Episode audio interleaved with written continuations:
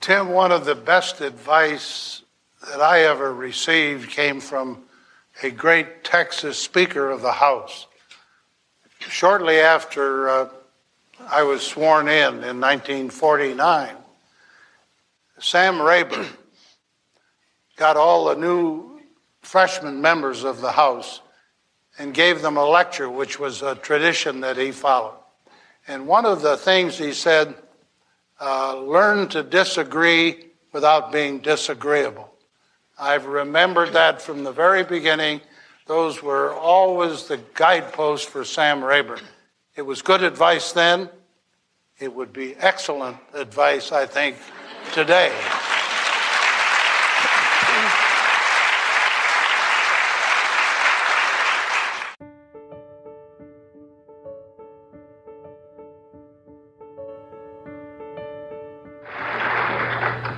Ladies and gentlemen, the President of the United States.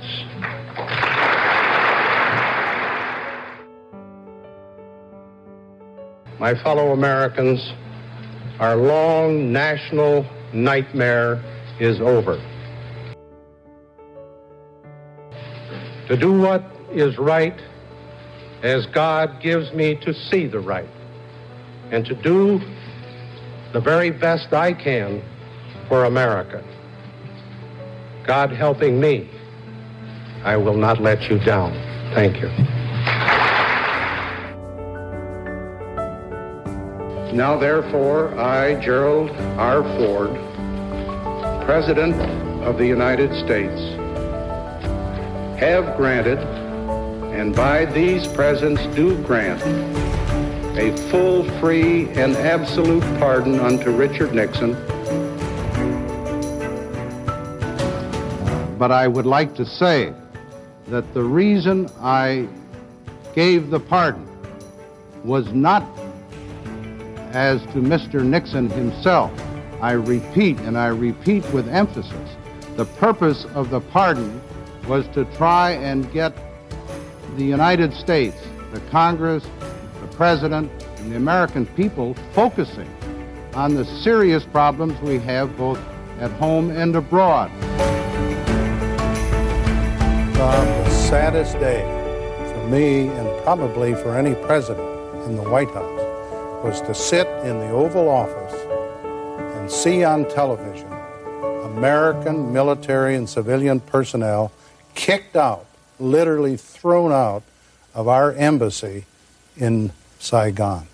That was a sad, sad day.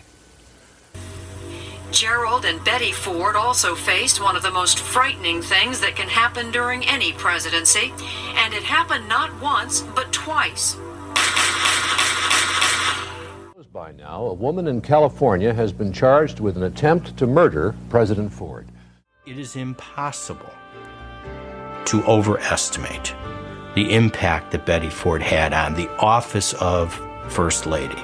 She changes everything about the role of the First Lady.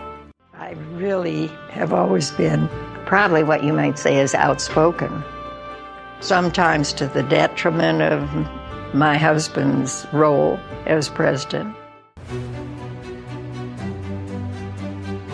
But the man that I am selecting as nominee for vice president is a person whose long record of accomplishment in the government and outside is well known.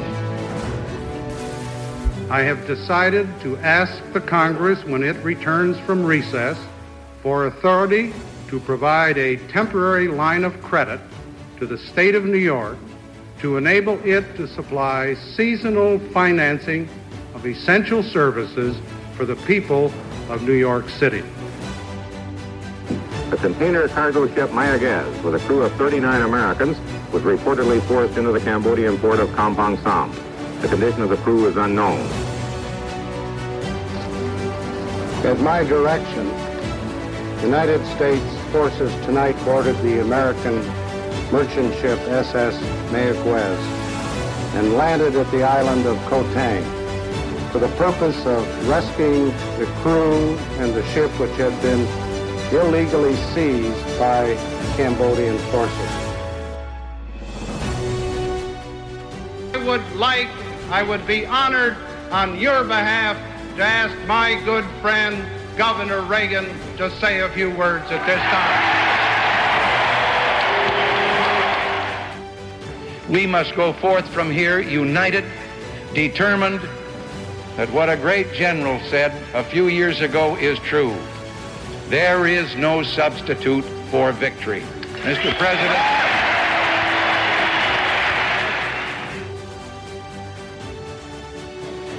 I deeply appreciate the call from President Ford and his gracious expression of congratulations and cooperation.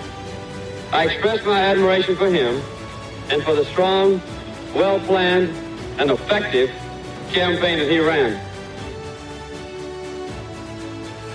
I do um, want to express on a personal basis my appreciation and that of my family for the friendship that all of us have had. Let me call on the, uh, the real spokesman for the family, Betty. President asked me to tell you that he telephoned President-elect Carter a short time ago and congratulated him on his victory. It's been the greatest honor of my husband's life to have served his fellow Americans during two of the most difficult years in our history. The word people used more than any other today to describe the 38th President of the United States was decent.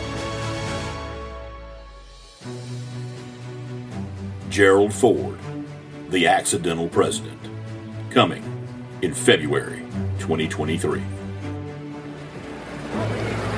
For myself and for our nation, I want to thank my predecessor for all he has done to heal our land.